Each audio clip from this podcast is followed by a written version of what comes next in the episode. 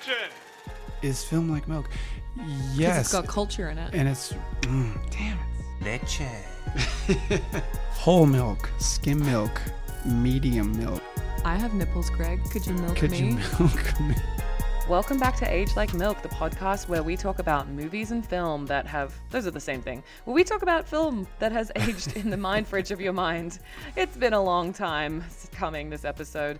I'm one of your hosts, Paris Herbert Taylor. With me as ever is David William Rogers. Hello to you. Hello, happy holidays. Yes, we're getting into the holiday spirit with this film, which was chosen by our amazing guest, who we can't wait to introduce you to, David William Rogers. Yeah. What is the film we are doing today? The film we are covering today is Bad Santa, 2003, directed by Terry Zigwa- Zigoff, I believe it is, and writing credits Glenn Ficarra and John Requa. I'm that that last name You're has, doing so good at the names stumped today. me for a while since this morning. I've been looking at this name, and it's It's it's okay. been messing with me. But it's a very great cast for this kind of film, and you got Billy Bob Thornton, Tony Cox, Bernie Mac, who I miss greatly, John Ritter, also fantastic, and you just got a lot of funny and hilarious people.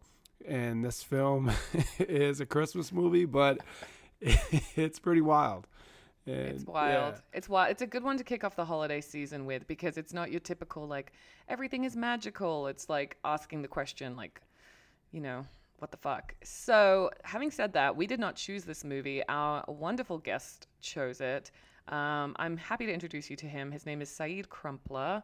We met uh, during the Nickelodeon fellowship program in 2020. Uh, we were both final semi-finalists.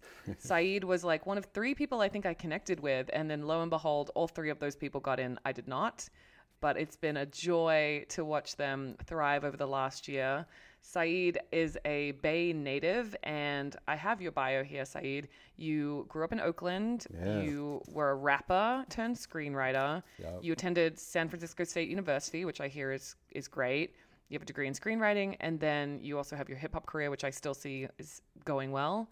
Um, you are obviously at Nickelodeon, and then you also have the 2021 TV Mentorship Matters program.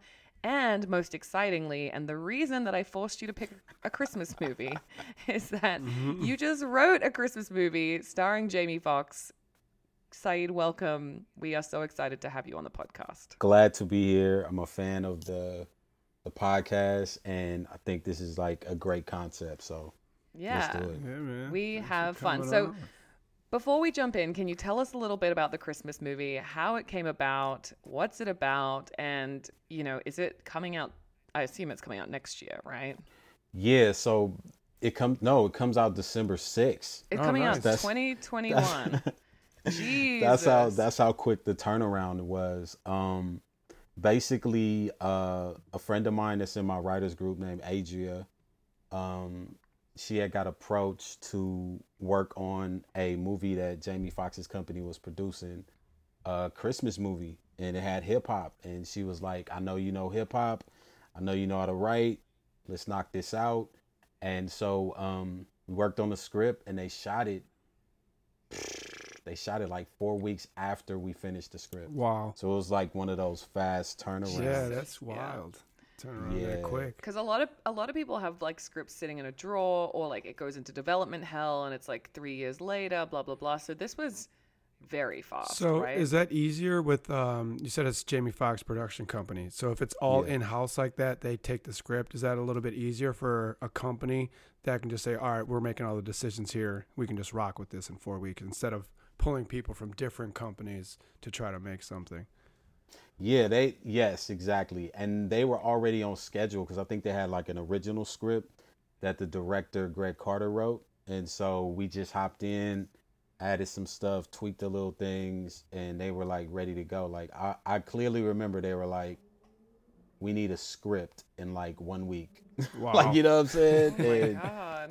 and we had to uh you know get it done and get notes from you know viacom and everybody and, and whip it up but um it's interesting because it, it kind of shows you that you don't really need to take as long as you think you need to do to write a script i think sometimes we procrastinate. much Yeah, it's like if you have too much time, it's just like you know what I'm saying. Like, no, we need this. We're shooting in four weeks. What's up?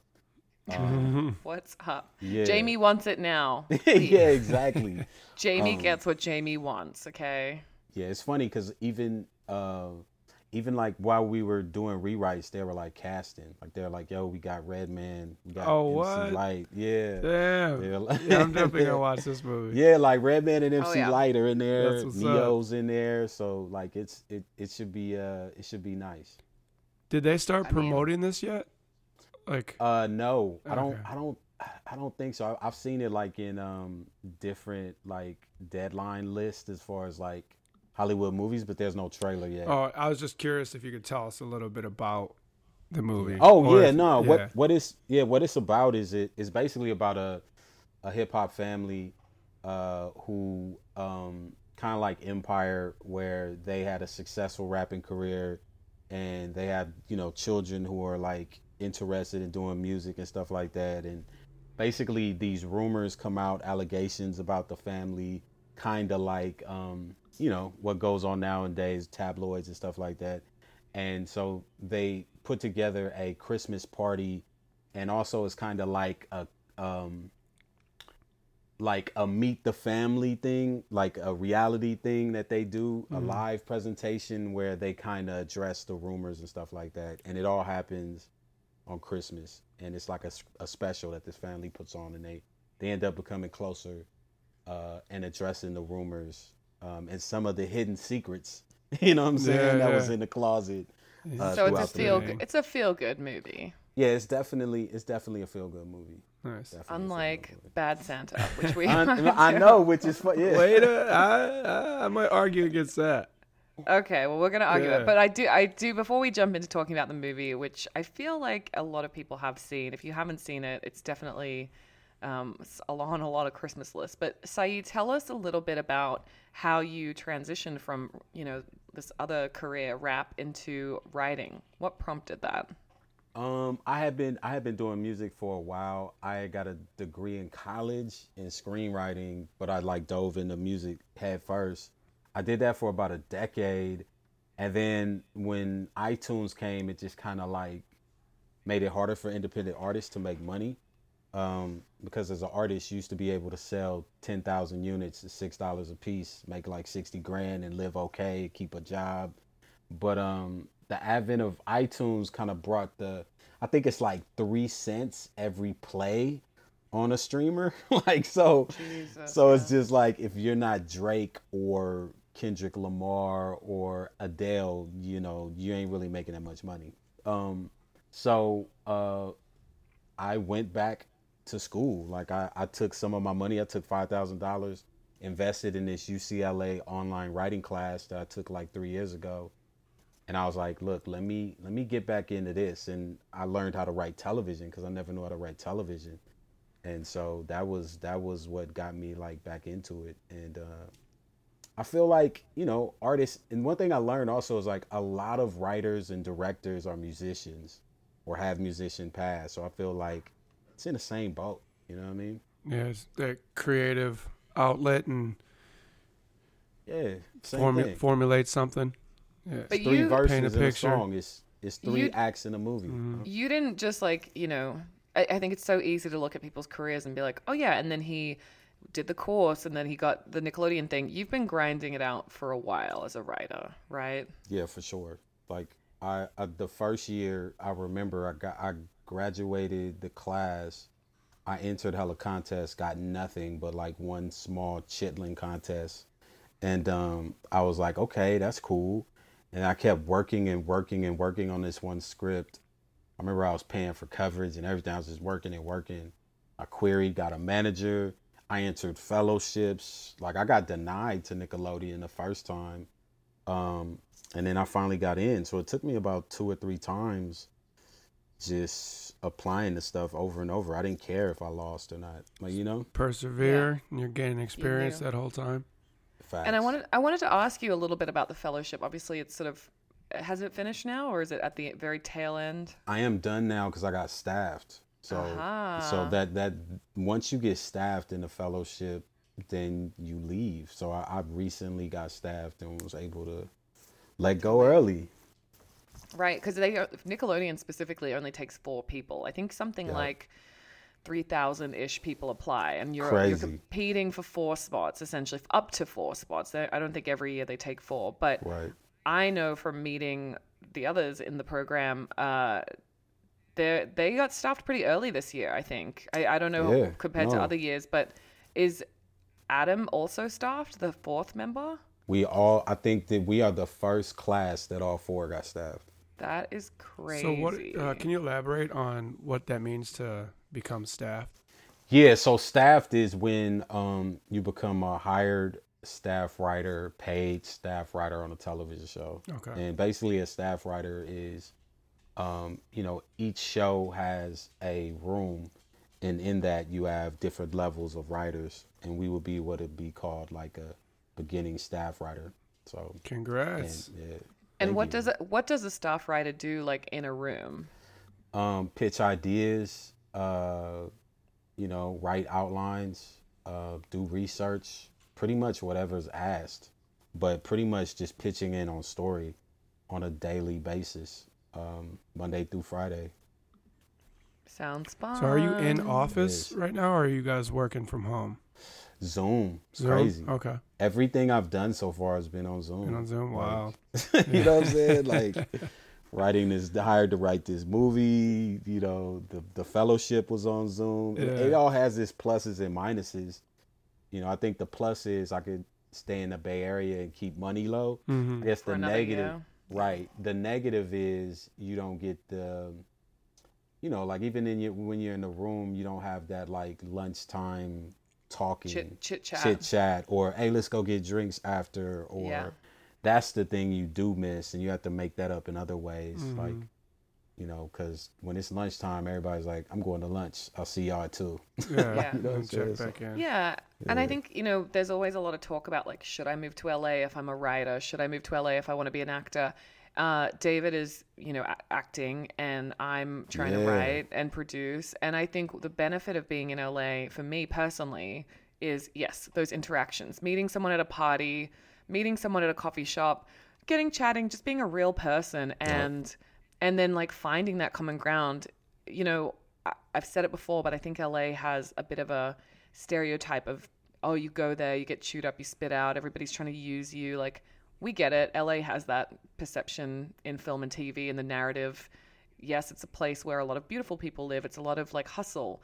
But and I can't speak for David, but I, I think we've had a similar experience. Like people here are very generous as well. Like Facts. Saeed, you know, they they want to connect you with people. Um, I know even though you're in the Bay Area, like I set you up on a couple Zoom For meetings sure. with some friends because good people attract good people, and you want you want to help each other out because you rise, I rise. You know, it's it's very collaborative. Yeah, especially if you're working with genuine people, and it's Yeah. like Facts.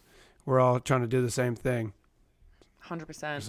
Um. I just, I just wanted to ask you as well. So you mentioned a writers group, which is how you got this opportunity. For those that don't know, what is a writers group and what's the benefit of it?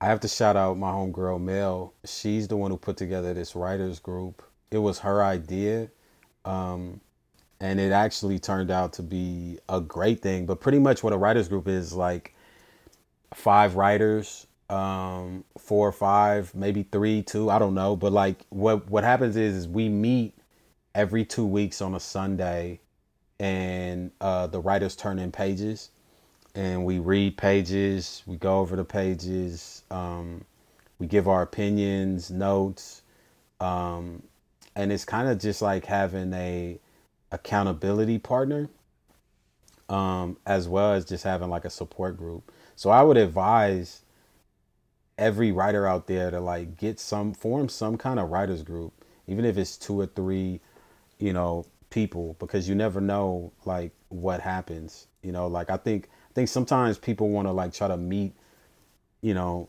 the showrunners or the big director, but it's like you need to meet and talk to your peers because we're the people that's going to be selling the show in two years. You know, like Yeah. Paris, you when you sell a show, shit, maybe you'll staff me when I sell a Fuck show. yes, I will. Yeah, right. And, exactly. and I will, ca- yeah. and I will cast David because right. And right. because the thing is, as well, is like what you're talking about, Saeed, is like we like making shit is fucking hard. You know, yeah. everybody in this on this podcast knows right now. Everybody listening to this podcast, if you've even worked in film or TV for a day, it shit is hard. It is stressful. It's long hours.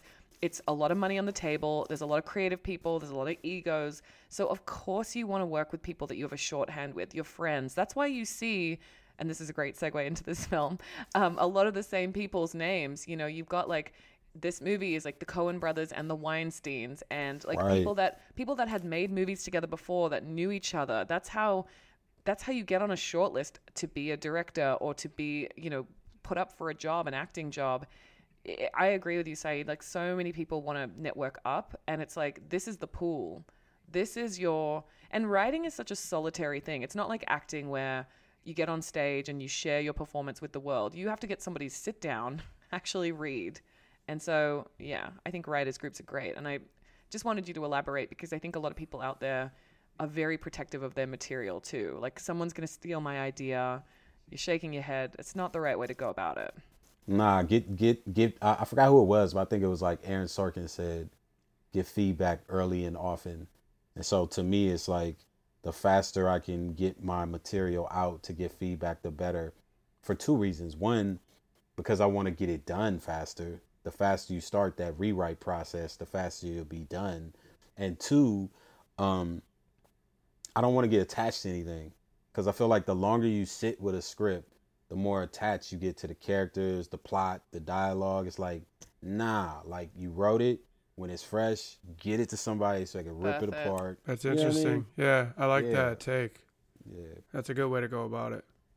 Is that the same with acting, David? Where if you're doing a performance, would you get someone to like give you feedback right away? Um, it depends because if your director tells something, gives you a note or a change, yeah, you do it and you say, all right, how about this? See see how it works. If it works, it works. If it doesn't, it doesn't. But um, you don't want to get in a rut either, where you just like, okay, I practice this way, I practice this way, I practice this way, and then now I'm. You don't want to get caught performing or acting, right?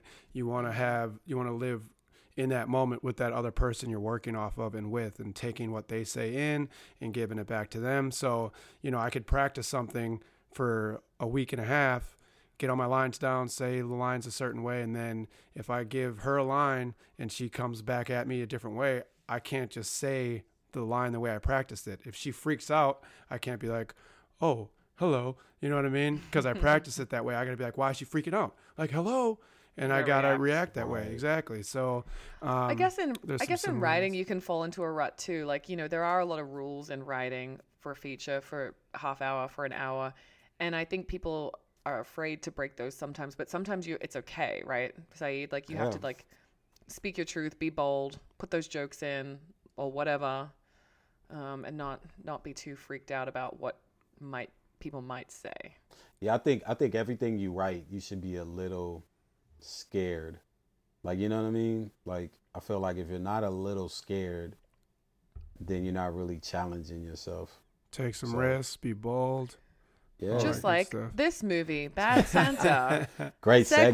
segue. Thank you. It's my specialty. David will tell you. She's Uh, good. yeah, this this is a film that is about Christmas. So immediately, I feel like it conjures up, you know, happy times. You know, Christmas is like everybody gets together, but we really open on this like totally drunk, fucked up Billy Bob Thornton in a Santa's outfit. Um, I think alcoholism is a big part of this movie. I wanted to talk to you guys about it. I had not seen this film in a number of years, and I was truly surprised by how gross and alcoholic he is. Do you, do uh, guys do you real quick want to just give a little quick synopsis? Oh, I think it's your turn. I'll turn do- to I mean, I'll do it. I just don't wanna skip Yeah, over I. I jump in around. yeah. yeah. My bad. So okay, so we got this con man played by Billy Mm-hmm. Bob Thornton. He's just hammered this whole movie, and Pissing himself. yeah, pissing great. himself in front of kids, and like some of these kids that he shows up drunk for work at the mall because he's a mall Santa, right? And it's like kind of a long, long-ish con. They plan this once a year. They pick a mall. Him and his uh, business partner, played by Tony Cox. His name's Marcus, and he's a he's a little person in the movie. Plays Billy Bob's elf. So Tony Cox, um, Marcus character, the elf, is the brains behind the whole thing. He sets the whole thing up. Billy Bob Thornton's the safecracker. Um, they set up the whole scheme. They're playing the mall, good Santa, having fun with the kids, and then come Christmas night, they rob the place. They crack the safe, take you know a couple hundred grand, and wipe the store out with everything that they want. So Billy Bob every year is getting worse and worse off the on the booze. Not reliable, taking forever to crack the safe. Tr- um, trying to keep his job as a Santa because he's doing so poorly at it. Pissing himself in front of kids, falling over, swearing at kids, all that stuff. So Punching reindeer, punching reindeer, exactly. um, having sex with women in the in the in the bathroom of the changing room, and eventually Billy Bob meets this um, kid named Brett Kelly. They, his name is the kid in the movie. Well, isn't uh, his Thurman name Merman or something like that? Yeah, but Thurman Merman, it's yeah. listed on um, IMDb, IMDb as as the, the kid. kid. Yeah, finds out that his parents are gone. It's like a grandma who's not all quite there, so he kind of house squats because um, Bernie Mac's character, the security guy's trying to look into him. So Billy Bob stays there. He, you know, has a little romance with a bartender that he met, and I feel like he ends up, you know, giving the kid a little bit of love, finding a sense of He home. grew. He grows over this, and he, He just doesn't want to be a totally piece of shit. You know what I mean? His whole life, and he's It starting. does to have a bit of a happy happy a little bit but of a a redemption for this con man who is, you know, self-destructive, hates himself. Totally. Yeah, where he's at in life, and it's uh it's a Christmas movie. did we Great did we mention that? yeah, it's a Christmas, the Yeah. mole Santa. But yeah, so you touched on it. The alcoholism in this is fucking wild. I mean, he's just drinking so much. And I read that he went kind of method for Yeah, it. Yeah, he drank a little bit in some of these Very scenes. drank. Yeah. Who, Billy what do you- Bob? Yeah. Yeah. Oh, okay. but what do you think? Do you think this was like an accurate representation of alcoholism? I mean, I I think it's did. different for everybody, but he's a functioning alcoholic, and this is kind of Yeah. what it was. So I was watching it again this morning with me and my girlfriend, and we were at Paris's house last night. And we had some drinks. I was literally almost gagging with how much this He was Billy Bob. Thornton drinks in this movie this morning. I'm like, dude, I cannot understand. Remember, remember the scene where he got in the car? He opened the door. It was like ten bottles fell Yeah, out, yeah. out of the car. And Tony Cox is like, open, open bottle law, motherfucker. Yeah. I feel like I can just smell him too. You know, like his he looks so like sweaty and his pants and Drinking You old know, drink- granddad. oh Yeah. yeah. Um, and it's it's sad though. Like I feel I do you do start to feel bad for him. I mean, he's a total piece of shit. and he talks about his family life and his dad put out How he was cigarettes on up. him. Yeah. Um, and I just realized this for the first time. I've seen this movie probably six or seven times. The pink elephant, right? Delirium. That's what alcoholics see sometimes. We talked about it on Dumbo. Um, Yeah. And he picks he's a purple elephant or pink elephant because the kid wants a pink elephant, and he grabs a pink one, and then he takes it home. So that's like part of the alcoholism thing. So like. Is he getting a little bit delirious with all of this at that stage Right. of alcoholism that he's in? Great symbolism. Yeah. I mean, it's funny to look at this movie and be like, if he wasn't an alcoholic, would they be so successful as bank? Like they're pretty successful as robbers, Mm-hmm. and he's like a mess. Right. but it's sad. I mean, he, you know, the first job that they pull in the movie, I think it happens like, you know, a couple minutes in. He's like, no, I'm going to go straight and I'm going to own a bar in Miami. And then we cut to Miami and he's behind the bar and you think he's like made it, but he's just I a know. I drunk. thought. Yeah. he's just I thought he stealing was a bartender. Because Yeah. he's cutting up limes. Yeah. Yeah. David. And I forget that comedian's name. That it's his actual bar, but he kick, he Yeah. punches He's him in like, the "I told you to stomach. get outta yeah, here." throws Yeah. him overboard. Yeah. But it's just it's sad. It's like, you know, it shows the self-destructive nature of it and he just like every night he's falling asleep with like a thing of vodka in his hands. One thing I will say is that is so unbelievable to me is that he's still pulling hot chicks. He's still he's a mess. I mean- and he's got this hot bartender who's like, "Fuck me Santa, fuck me Santa, fuck me Santa." And she's so into it. It's a man in uniform. a man in uniform. Nah, I don't think I, I I've never like seen a really drunk guy with like sweat stained, you know, Santa pants and been like, So "Hey, daddy, you know, what's what's good?" So that was a little unbelievable. She had a she had a Santa fetish though, which She I did. thought was which I thought was hilarious. Yeah. Um, but then she kind of like likes him, and uh, Yeah. the actress is Lauren Graham, very cute, very sweet, but she keeps coming back. I mean, in a way, do we feel like she's enabling his alcoholism? Like she sees him pretty bad. Yeah, she brings it over. Yeah, she she's, brought a, it she's a bartender. Maybe, maybe that's maybe she's on a but but maybe little that's kind of up constantly too. Well, maybe that's kind of interesting. She's not trying to save him. She's not trying to change him. She's just there, like a part of it. He kind of has to change himself. The kid Mm-hmm. helps change him. Because I think that's a trope that we fall into in some movies where it's like, I love him and I'm going to fix him. This, Right. this guy's like, no, I'm fucked. And, this she little shows a little bit lighter side, and she gives him a little bit of like what could be, because she's saying, "Oh, this kid's so sweet" when Yeah. uh, she first meets him, Yeah. and then he starts seeing that a little bit too, and he starts changing some of his behavior in regards to the kid. Yeah. Um, which let's talk a little bit about the stereotypes then. So yes, we've got this kid. He's a little chubby guy. Um, he's got no friends. He's got snot all over his nose. That was so gross when he shows up. Uh, and then we've also got uh, yeah, this little person who's acting as the elf. Like there are some moments in this film where they use language that just made me cringe. Yeah, um, and they The kind of call themselves the out R too. word, F word, R word, and then, then yeah, calling him Midget. He's calling him midget. midget. And there's a really funny scene between Tony Cox and Bernie Mac when they're um, like Oh yeah. giving each the other bar? the business. And they're, well, no, after um, the second time he Billy Bob Thornton pisses himself and he's fighting the donkey, and they shut it down. And um, Bernie Mac at the time tells him that he wants half of what they're going to rob, and so Bernie Mac's trying to cover up for him, and he's like, Tony Cox, like. Go take Bernie Mac or Billy Bob Thornton, put him in your car. And he's like, "Motherfucker, Yeah. I, the physics don't work. I'm three feet Right. tall. How am I gonna get him in the car?" And they're Yeah. going back and forth, talking shit to each other. And what did Bernie Mac calls him like thigh high, and then Yeah. Tony Cox is fucking with him. I just love the back and forth, and it was interesting. I read a lot of stuff on the casting for Tony Cox. So the director wanted him. Coen brothers, I don't believe, did. They said they wanted. They didn't like want a black actor in that role, and What? yeah, and not for like that reason. Okay. Um, but they just said it wasn't like written for like a, a black actor. And Tony Cox was saying like the director really stuck his neck out for me and wanted me to do this. And the director said it doesn't matter what color this person is. Oh. This guy's fucking hilarious in this role, Right. and that's what's going to make this movie, right? So um, the director stuck by Tony Cox. Yeah, he did a great job. Mm-hmm. Yeah, Tony Cox was in Friday. He was I think he was he was uh He was uh, The- Mrs. Hi, Miss Miss Pearly, Parker's. or Miss Yeah, Miss Miss Par- Parker's yeah, his husband. Yeah. and that and, and so when you gonna let me fuck Miss Parker? Yeah.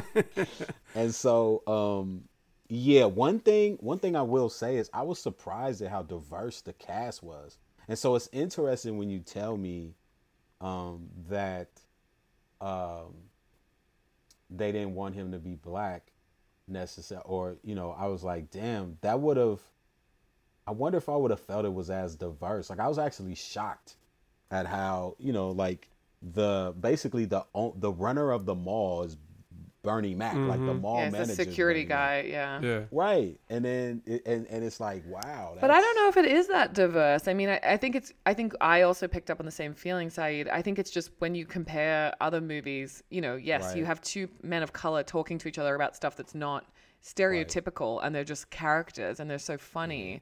Um, and then you have uh, Tony Cox's wife is like this. I think they call her like a mail order bride, which is so Lois. shitty. Yeah, she's Yeah. Asian. Um, Yeah. But then you think about it, you know, you've got the two, like you've got Billy Bob Thornton, you've got Lauren, she's white, you've got Billy Ritter, he's white, the kid's white. Like, I think it's just funny that like we feel like it's more diverse. But I, I hear what you're, I hear what you're saying. But I, I'd love to get to a place where it's like more like what the director more. was saying. It I doesn't I think matter that's what. that shows in this a little bit because to your guys' point with Bernie Mac and Tony Cox just being characters, it doesn't matter what color they are. Yeah. They're so good at what they do and how funny they are that Right. they took this movie to the next level with Billy with the Billy Bob Thornton, right? This so- made, yeah, this movie made me miss Bernie Mac so much when he's getting his toes done and he's like screaming at the woman. He's so funny. It, you know what's funny is I had forgot about this movie, and so when um when you ask me like what Christmas movie, you know, because like I said, I'm not a fan of Christmas movies, even though I wrote one. Mm-hmm. Um, I like first thing I was thinking was like a Christmas story, and I was Mm-hmm. like, nah, like everybody's seen that movie, everybody's Yeah. talking about that movie. Yeah. But I just remember in the back of my mind that Bad Santa was a good film. Mm-hmm. I haven't seen it in like maybe eight years or something. Yeah, it's 03. Maybe longer. Yeah, Yeah, it's- it's been a so. It's not like so. I watch Love Actually every year. Like that's my that's a good one. tradition. I recently saw that. But I it's not. It. I don't think Bad Santa's one where you're like, ooh, it's December. Like, gotta get, you know, gotta get Bad Santa out. gotta get Billy Yeah. Bob Thornton screaming at a kid. uh, but no, speaking of that as well. So there were so many moments in this movie where I was like, if I was a parent, I would be like, I'm calling the police. Like this guy is. You know, he, when he's punching the rain, the like the stuffed reindeer? reindeer, The reactions of those the little kids, kids are just standing there. are The, if I was, devastated. yeah, but also the kids are just like the parents aren't like rushing them away. They Yeah. keep bringing their kids back to the Santa. it's a small enough town. Like you'd be like, don't go to that mall. That guy is fucked. I know? wonder how they booked this. Did they tell the kids it was going to be like a scene in a movie and they're extras, or Yeah. were they trying to go for that genuine reaction? Because some of those Yeah. kids were like, "What the hell is this guy doing?" Yeah. And also, okay, so just to like take the 30,000 foot view here, it is weird to me as an adult now with no children that my parents were like, yes, honey, go sit on that stranger's lap. You know what I mean? Because I loved Santa and I went to Santa every single year. Or the idea that someone breaks into your house every year to leave you presents. Like kids need to be Breaks not in. okay with that. You know what I mean? no, it's natural. It's just this guy comes and drops Yeah, shit come- off. Yeah. Yeah, he drops shit off. He doesn't. Mm. Ta- he just takes the cookies. Don't worry, it's totally fine. He can get in anytime he wants down the chimney, Yeah. but it's fine. Oh my god. But it's, Yeah, it's it- hilarious. it, it's it's definitely interesting because this is like also it flashed me back to mall culture, Mm. and so I don't think malls are like that. Any, like you know what I'm saying? Like it's like I think I think this was like a time you know where malls were what people did. Like even the food court, like it Yeah. brought back a lot of memories. Like hanging out in the food court. Going to buy video games from a video game store. Remember when the kids stuffed Tried the to steal game one. Yeah. Right. And he had an MP3 player. Did you, did you notice yeah, that? a Hanging little like around his around neck. his neck. Oh and my Bernie God. Mac made him give it to him. Like, what is it? MP3? Yeah. yeah. Like I, I, I totally forgot about like that kind of stuff. Like it was an MP3 player. That's crazy. Malls were like centralized like meeting places, right? So that's why they had a Santa there because again, it was mm-hmm. all like about enhancing the shopping experience, and that's a thing you did. Now, I mean, I know there's like Santas at like the Grove, which is more of a Yeah. place to walk around, but I don't even know where But, you would meet. And a lot of these stores are going out of business over the past like five, Right. ten years. A lot of the big anchor stores or big, you know, block stores at the Malls, end of malls are going out like Sears. And there's one in my hometown that got converted to like like go karts and shit like that because Yeah. they just weren't keeping up, and a lot of people are shopping online. But it is like the like you're saying, say like malls and commercialism, especially around Christmas, and it's like okay, fuck it, Christmas a week out, I gotta go buy a bunch of shit for a bunch of people. I Let's talked go to. see Santa. yeah, exactly. Right. But it is. I just think Santa in general is like I love Santa, and if you're a kid, he is definitely 100% real. Um, if you're listening, you, sh- shouldn't be because this yeah, Right. I was podcast you is be listening. and podcast. not safe for work. But I just think like it's so weird. I don't know if I would want my kids to go sit on a stranger's lap. I think that breeds like a very like dangerous Yeah. train of thought. And also, then this Santa is so fucked. Like, if I'm a parent, a lot of those kids were just standing in line by themselves, and he's like, "What do you want?" Yeah, I then- loved it. I loved it. And then he just like pushes them off his lap, you know. Next. so irresponsible. But also, the there was a scene that made me kind of cringe. So he goes to squat at this kid's house, and he's in oh, the yeah. bathtub, naked, and the kid's just standing there talking to him. I was like, oh my god, you know what I mean? And there is He kept one. asking him questions. Yeah, but he's naked in the tub with the strangest Yeah. kid, and there is one point where the girl's like, "Do you like kids?" And he's like, "What the fuck?" like, he thinks she's saying like, Yeah. "You're a pedophile." It's like John Ritter asked him too about um, like does it Do you like gear? kids? No, like Oh. you, you, something about gear. And he's uh, looking at this lady's butt. And he's like, "What the fuck? You think my gear doesn't work?" He's Oh like, yeah. He's like, Because it was like his dipstick or Yeah, something. It was something like, like some that. kind of stick name. Like, no, yeah. my dick is fine. Um, one of the things I read is that in um, the Czech Republic, this movie is called Santa is a Pervert. Yeah. that's wow. the, Calling that's it the like it name of the movie. wow. Calling it like Damn. it What is. does that say about us that we Yeah. call him Yeah, bad Santa? Just bad Yeah. Santa. Yeah. No, but uh, there was so many. There was also a moment where he and the girl are like hooking up on the floor, and she he's got her g-string strap in his mouth. Oh, yeah, And the kid yeah. walks in, he's like, "What are you guys doing?" And she doesn't even seem to like really care. I'm Hi, like, "Get honey." the fuck out of here!" Yeah. You guys want some sandwiches? you want me to make some sandwiches? Hey, I'm not gonna lie though, that they picked a perfectly casted kid. Oh, like yeah. I felt so Mm-hmm. bad for that kid. Mhm. Like I felt so bad. He Yeah. plays it so well too. Like Oh, when they're playing chess, Yeah. and that like that's not easy. Some of the acting he had Physical, to do. very yeah, comedic. yeah, and like all like in the like dead eyes, and like the way he walked, and, and they're playing checkers or whatever. He's like, "You fucking with me?" And he like click click click. Yeah. Want to Boom. play again? Like like that's hard to do with the timing. And it's Yeah. it, it does deal, you know, we were talking a little bit before the podcast, but like it deals with a lot of bullying, this movie, right? Mhm. Yeah. That poor kid is so neglected. His dad is in jail. He says that his dad's traveling mountains or something. That's what, clearly what they've told him. His mom's dead. She's in God's house. That's with what the says. long-eared donkey. and the walnut. I don't know this mythology. Is that an Uh, American I thing have or no is this idea. a stu- I have okay. no Yeah. idea. I think it's just a stupid thing they made up.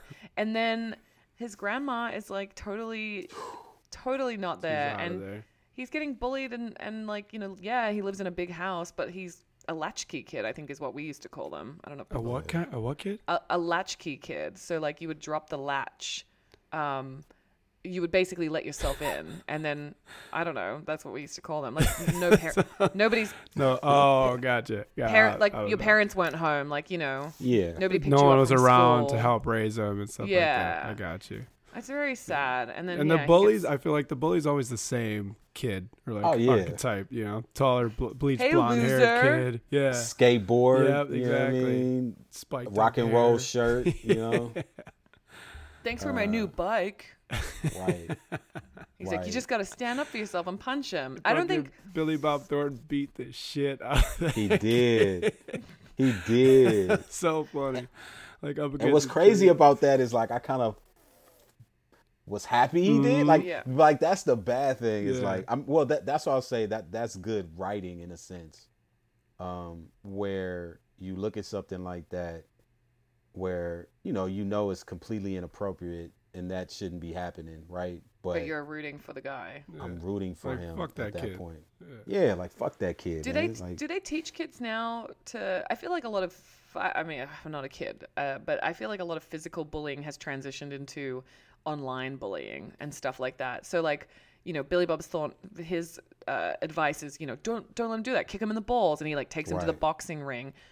I think kids now are dealing more with like psychological bullying. So like, I'm curious what we think the the new version would be. yeah, like how do we tell kids to deal with it now if it's I think insidious? it's more um, you gotta build these kids up with some self love, right, Mm-hmm. and some confidence where you're telling them that yeah, the kids that are saying this stuff, there's something going on with them. Mm. They're lashing Right. out. They're they don't like a part of themselves, and they're being hateful for some reason. And we we just can't let that in. So you got to have that mindset where like something's going on with this kid for him to be talking to me like this. Yes, it's gonna hurt for a little bit, but you got to build up so much love in that kid for themselves that some of this stuff is gonna kind of bounce right off, and then they can look at that person and say, "All right, well, something's probably going on at home for you to be talking to everybody like this this and picking on people." Yeah, because Right. you know, normal kids don't really act like that. It comes from somewhere. That's learned behavior. And even Billy Bob Thornton had a scene where he was like, "Don't fucking talk to yourself like that." He's like, Mhm. "You got to have some." Uh, it was either self confidence or self love, which, which I thought was tight. Yeah, I like that scene a lot. Um, Yeah, and And you because he had his redemption, right? Like he wasn't, yep.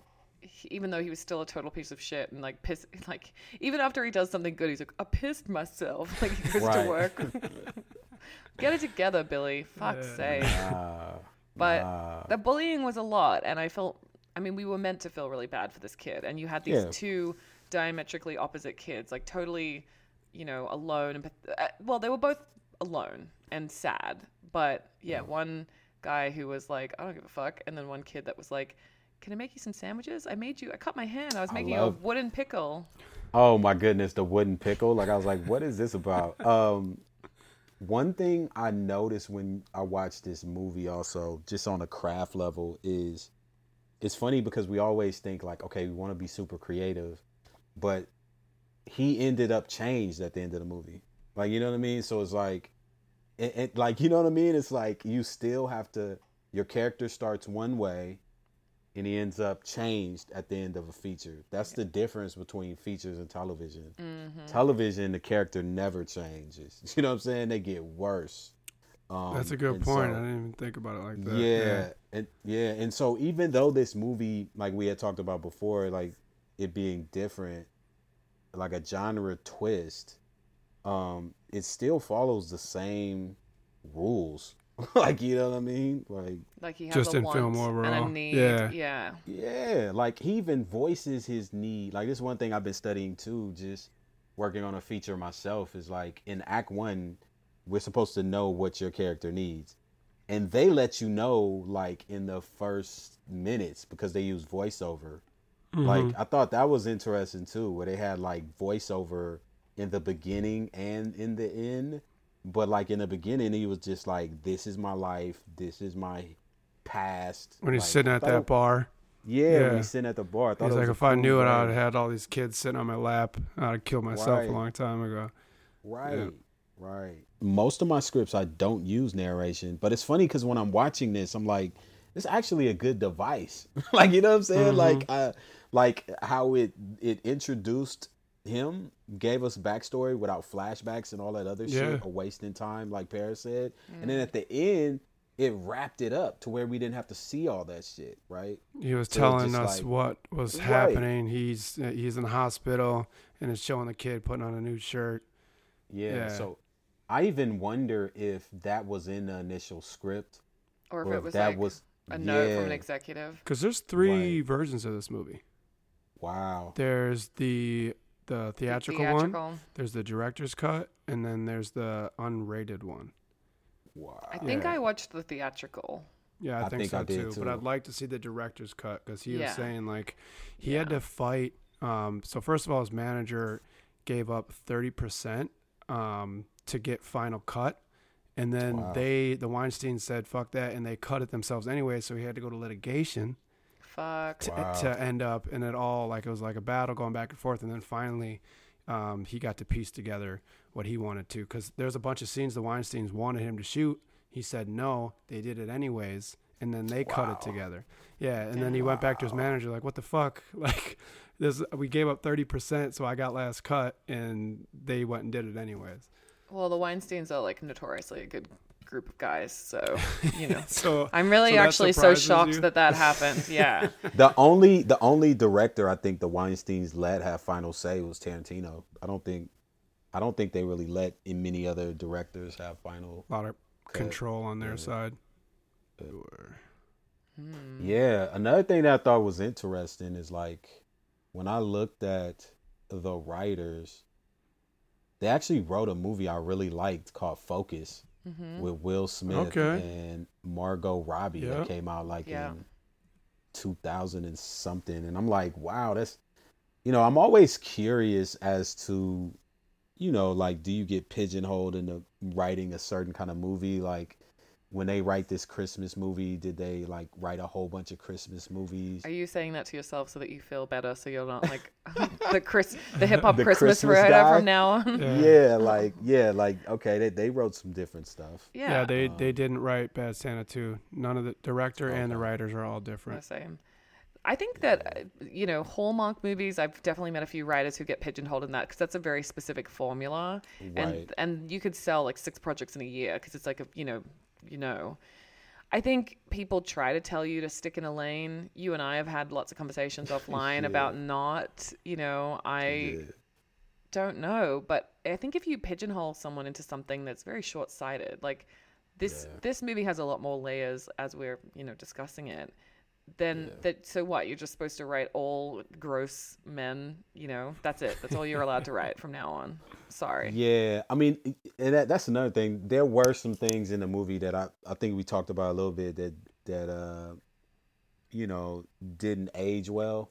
Like there was a scene where he was like just being a creeper, sitting at a bench while these girls in Florida are like in bikinis Playing and, volleyball. like, playing volleyball, Yeah. and then he's got like his corn dog or whatever, and then they do like a little cut where his corn dog is erect, like st- up. Yeah. It was just Oh, the like, it a- pinball in the mall. the pinball. she Oh said my she was 18. She's trying. Yeah. Oh. For context, she's like he's showing her how you have to like shake the machine. Tilt and it, it, basically yeah. looks like he's like fucking the machine, and then she gets in front of him and. He's like, "Oh, yeah. I'm like, Ugh. and she looks and- like she's probably 15.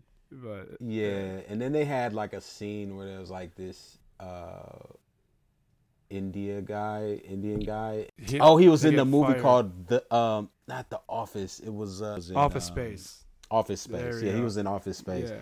But uh, He's like bas- office meds, and he says that, and then he's what's he trying to do? Like trying to fuck him in the ass or something? Right, like it was weird. Like he he walked weird. up to him and he was like, "I'm not gay," like you know what I mean. But then he was like, it was just, it was like weird. Like, Very out think- of place. it, it was out of place and doesn't age well. I think that was like a trope Mm. that they used in a lot of And he movies at that said, "My grandpa or my dad, uh, like, fought you guys in Vietnam, and like this dude is not Right. Viet- Vietnamese. Yeah, like Just a, this weird throwaway It's like line a, and a like, weird like scene. a weird scene to toss in. Yeah. Yeah, just to show him like losing it. I think they already had illustrated that he was like fucking on the downhill without having this. But that actor got paid, so I'm sure he was happy to oh be a yeah, part yeah, of it. yeah. But no, I mean, you guys also we touched on yeah, the Weinstein's were involved in this movie and the Coen brothers. We love the Coen brothers. We've Me talked too, about yeah. Lady Killers um, on the podcast, which is a great film. The Weinstein's, I mean, you it's like that discussion where you can you talk about somebody and then their art is separate. For me, with this film, no. I think the Weinsteins, from what we know about them and just like you know, it, it just yeah, I mean, when you put like the sexualization of women up against like what we know about Harvey, doesn't that make Right. you guys kind of cringe a little bit?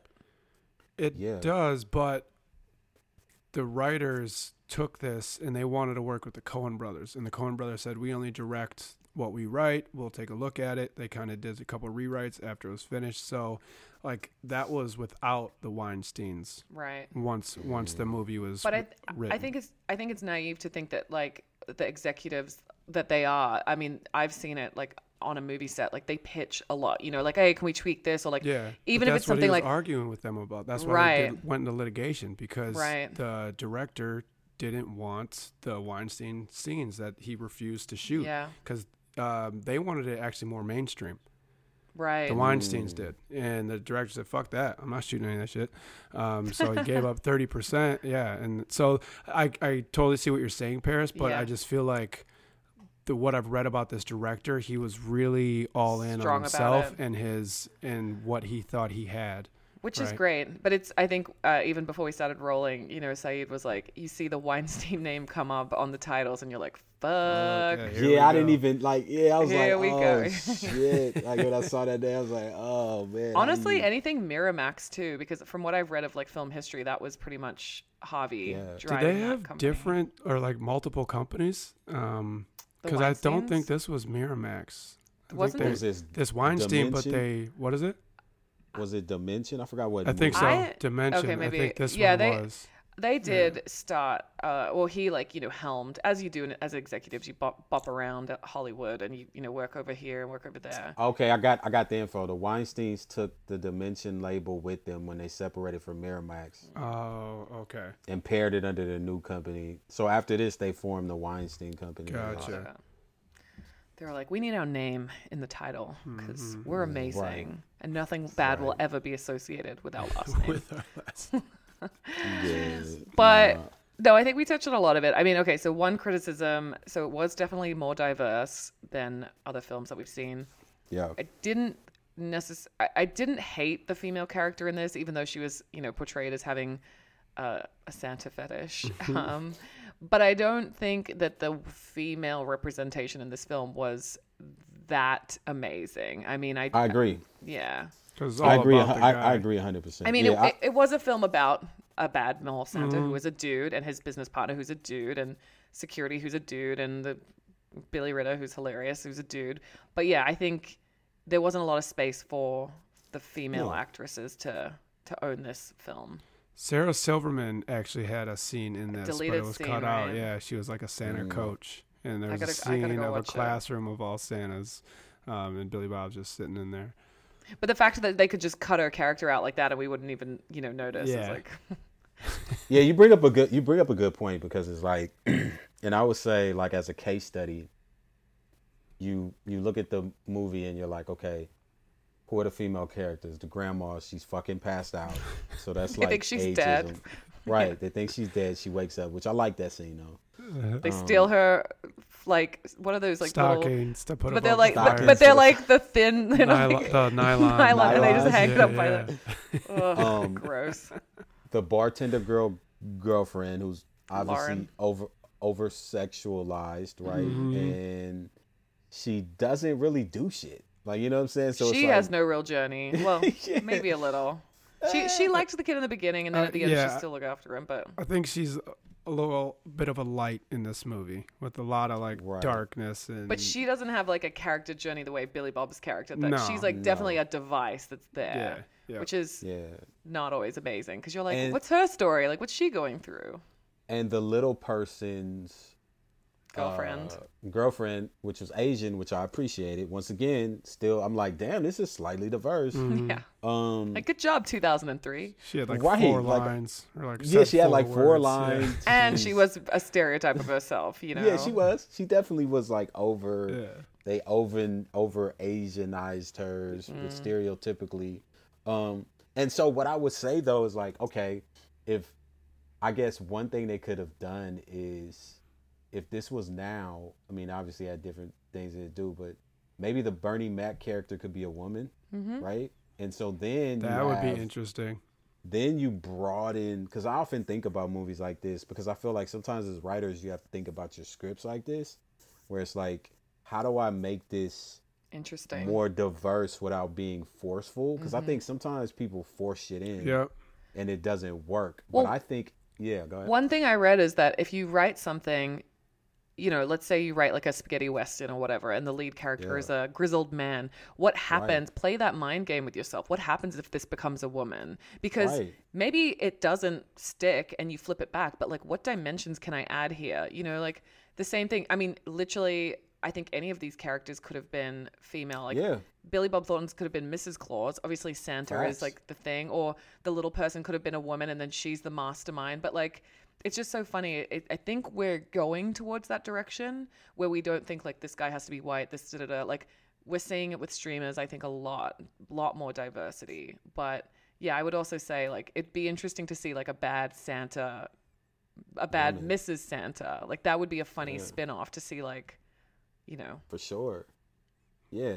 Oh And yeah, I- the, I- the Bernie Mac character could have been a woman. Like this totally over. yeah, that would that would have been hilarious. Like her her being like, I want 50 and Mhm. like not budging. Like you know what I mean? Like, yeah.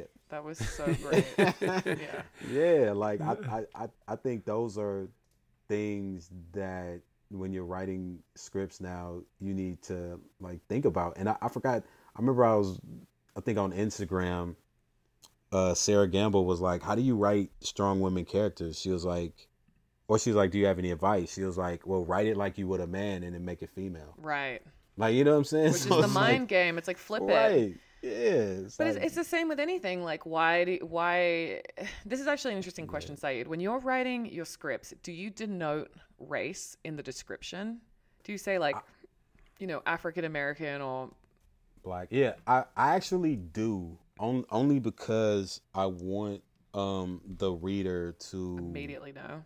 Immediately know what it is and what is going on. Because I feel like sometimes when you read a script, The default is also white, right? Like a lot of people right, just it's default is always white, but at the same time when you're reading a script, you're going to imagine what it is. I just want to help you out. But what I will say is I you shouldn't be stuck to it. right. you know and so it's like if you do have a character you know like so what like what if somebody else walks in and they're like, "Oh shit, So, that's yeah. If you're like, oh, this um, Bernie Mac's character, I got right, the black security guard or not security Right. guard, like security professional, whatever. And then someone's like, what about Melissa McCarthy instead? exactly, And you're like, oh fuck yeah, Melissa McCarthy would be hilarious in that role yeah, if Bernie Mac's Yeah. not available. You know, yeah, Yeah, I'd like to see it get to the point where we don't have to do it because, uh, you know, and I always bring up Netflix because a lot of their shows, especially uh, Ginny and Georgia, was a show that I noticed it right away. Like every single kid was either like biracial or mixed or like, you know, there was like a lot, lot of diversity, and I think we're seeing that a lot with kids or like Do you think young that was forced? That one? I don't think it was forced. I'm just saying I noticed it because like I know Netflix is great about mandates and mm, like making sure you know because they are a global company. You know, in America, if you're making a theatrical film like this, you you know I've been on calls where it's like there's like five bankable actors that could do this role, and unfortunately everybody wants them, and it's the nature of Hollywood. I'm sure Saeed, like you saw a little bit of this with the the film. It's like okay, we got this guy, we got like there's certain people that can make a money like money come in to make a project go. Mm. TV, I feel like, is a little different because if you've got like a couple well-known faces, you can get more people in. But uh, yeah, I'd love to get to a place where we don't need to. I never included race in my descriptions until recently. I was in a writers group meeting and I was trying to give subtle hints, like with the names and stuff like that. Like I'm an international person right, and uh, it wasn't obvious enough to people. And it's like, if it's not obvious to people who know your work from start to finish, it's not necessarily going to be obvious to a reader or an executive or someone, you know.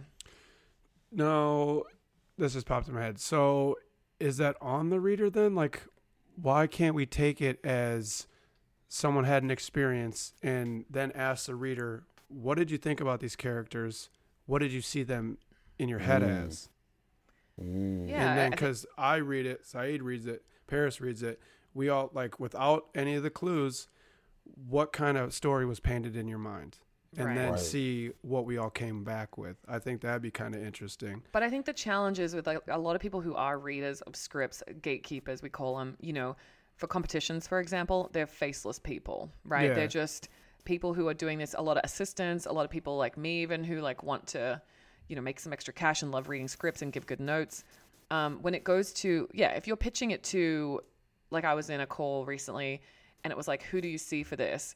And we pitched people like from all different backgrounds, right? Because it's like, oh, that's interesting. Oh, that's interesting. Like, and but that's when you're having that human connection, and you have to get to a certain level. If you're like me or Saeed, and you're trying to like get someone to get excited about your show, sometimes You got to So- put it out there for them. you got to make it obvious because Yeah. it's like people are getting scripts all the fucking time. How do you cut through the noise? How Mm-hmm. do you make sure someone and yeah, sure, you can flip it back to like a different culture or a different background, but if someone's looking specifically for something, how do you make sure that they know like this is a story about diverse New York or right. you know. and that and to me that's that's another thing is like that's one reason why writer writers groups are good is because you can ask these questions right?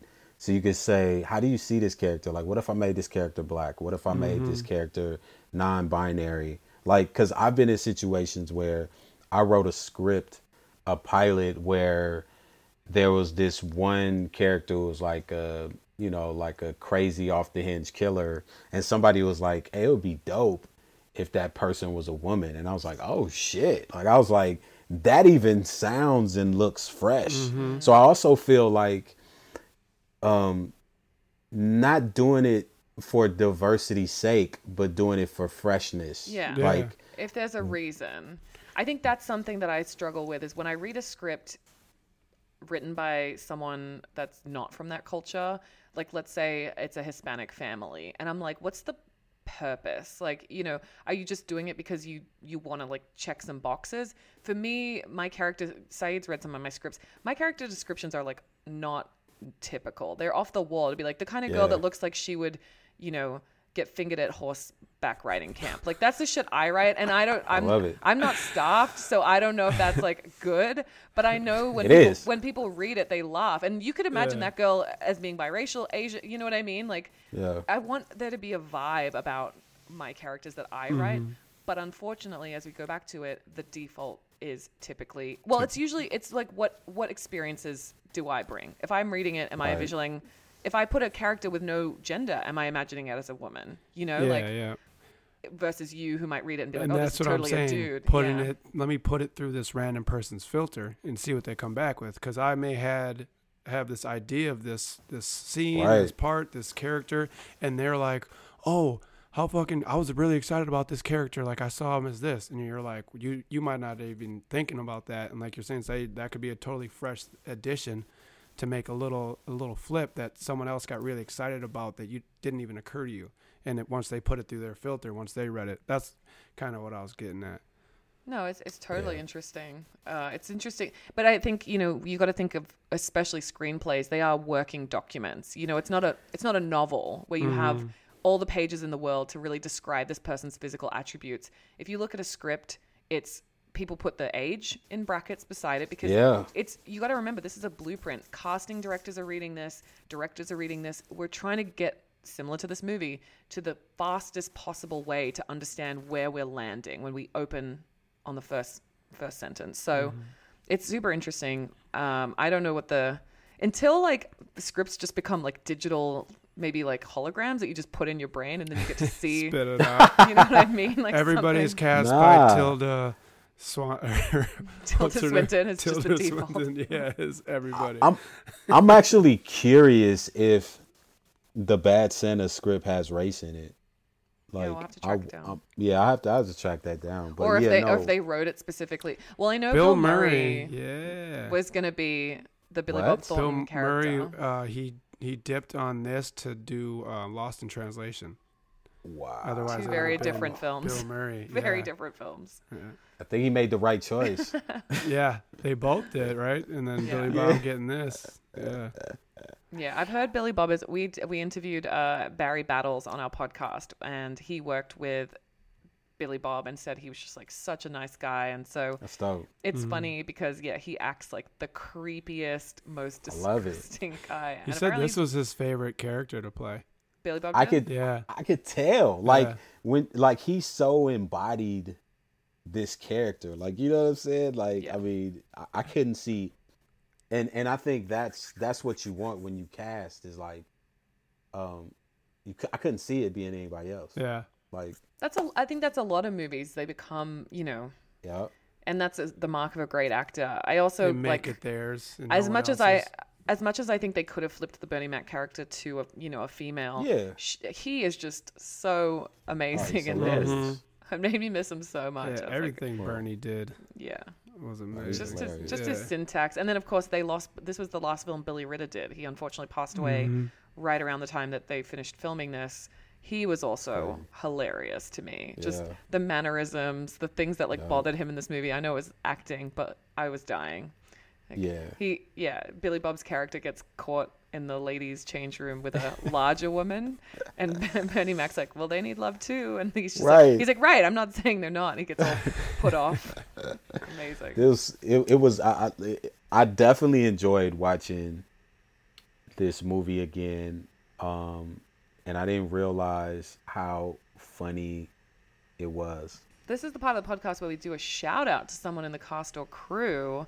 David William Rogers, do you have somebody? Yeah, but I'm gonna cheat this time because I'm gonna go with John Ritter and Bernie Mac. So normally we, Shout I them. like to do people on you know that worked on it behind the scenes and Mhm. off camera. But I mean, I grew up like watching Three's Company. Um, maybe that's a reason why I'm open to be in a thruple myself these days. you know, he was Oh a, he was the God. dad in Problem Child. He worked on Sling Blade with uh, Billy Bob, and then B Mac, Bernie Mac is just the man. There's Legend. no other Kings of Comedy, and then the Ocean's movies. This he was in a, a movie with was that like Ice Cube and Oh, Players Club. Players Club. Yeah, he's like in the Yeah. nude, bucket Yeah. naked. yeah, bucket naked. he's just fan, like phenomenal actor, and the the Bernie Mac show was awesome. So, um, just you know, rest in peace to those two and Peter and everything. Bernie. They, yeah, everything that they did Thank for you. Uh, for film and TV. Yeah, we see him and we appreciate him. All right, I'm going to go next, and I'm going to go with Felicia Fasano, who was Mm. the casting director on this film. She also worked on a bunch of things uh, A League of Their Own, Better Things, Kevin F- Can Fuck Himself, which I have not started watching, but I'm excited to.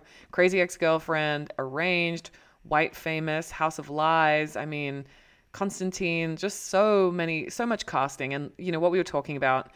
I, I think this movie is more diverse than it, than other movies of the time. So casting directors play a crucial role in this. Even you know the little things like the in the mall, the the woman that's like helping them at the Santa thing. She was so funny. Her face, like the young Hilarious. woman. Taking the pictures and Um, stuff. Yeah. Yeah, yeah. The grandma was like well cast. You know, Yeah. the dad in the jail. Like it was just oh, uh, the guy that comes to the door and tries to get them to do the. Oh, I loved him. He's the guy from uh, I think he's in Veep, right? Yeah, Yep. a TV He's show. in Yeah, he's in Veep. Yeah, he's like That's trying to get them. He's like, I just need to know if you're gonna do like the neighborhood like light up thing. And Billy Bob Thornton's like, Oh, I don't give a so fuck. Get out of here. Yeah, sure, I'll do it. Can I Whatever. come in? Yes. No, I said I mind if you come in. Yeah, exactly. So I think casting gets overlooked a lot. It's not a super sexy part of the film industry or TV industry. an art It's form, though. crucial. Yeah. And these these people that work in this industry, they have to cultivate these relationships because they just need to know where to plop somebody like at the exact right time. So Felicia, bye.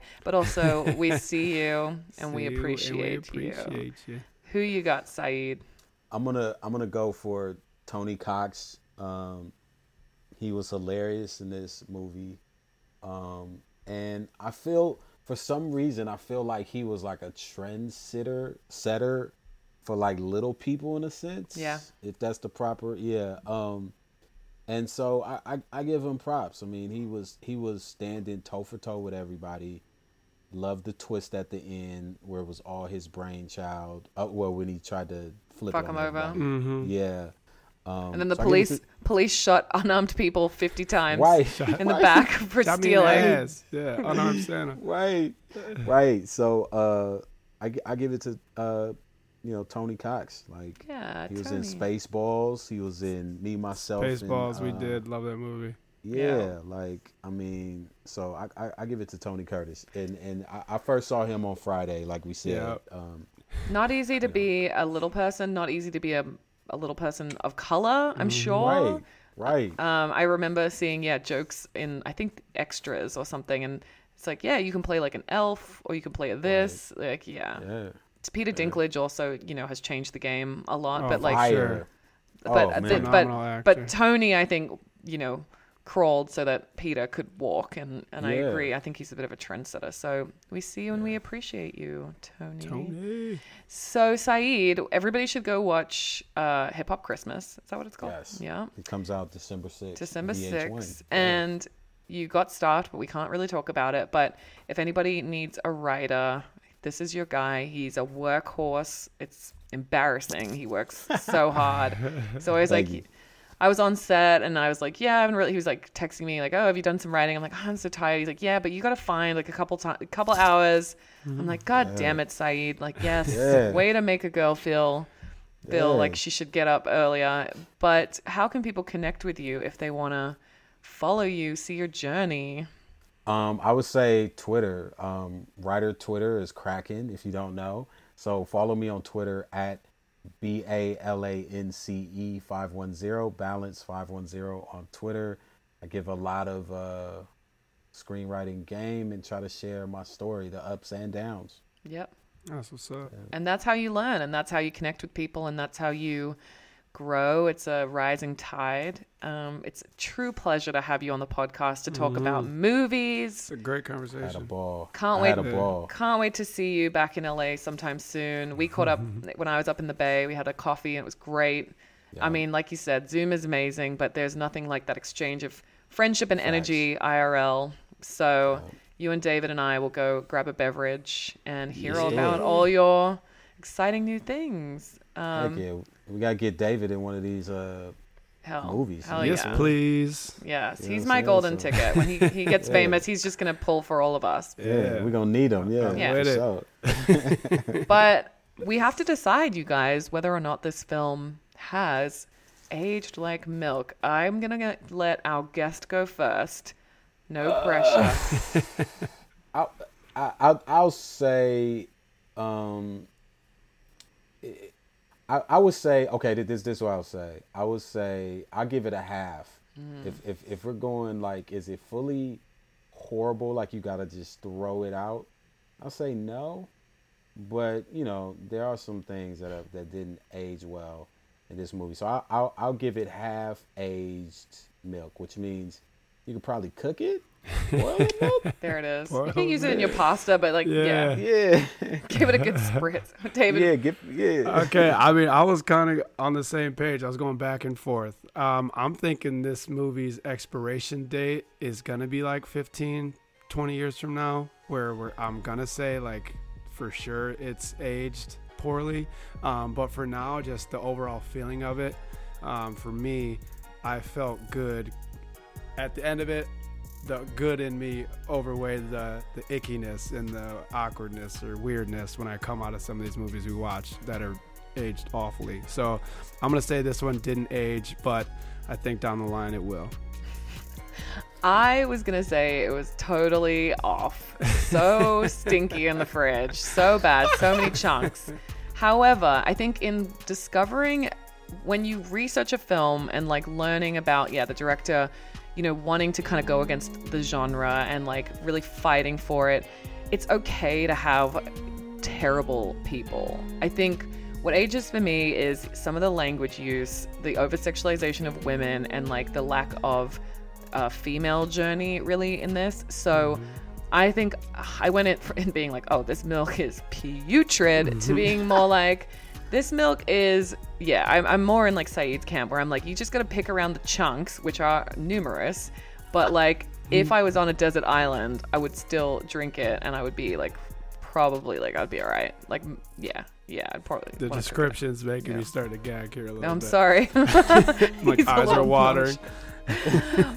but that is our show. I think it's amazing. Again, shout out to everybody involved in this film, cast and mm. crew. Shout out to Saeed and his writing group and everybody that is hustling and trying to be a part of the conversation and has a story to tell. Don't give up.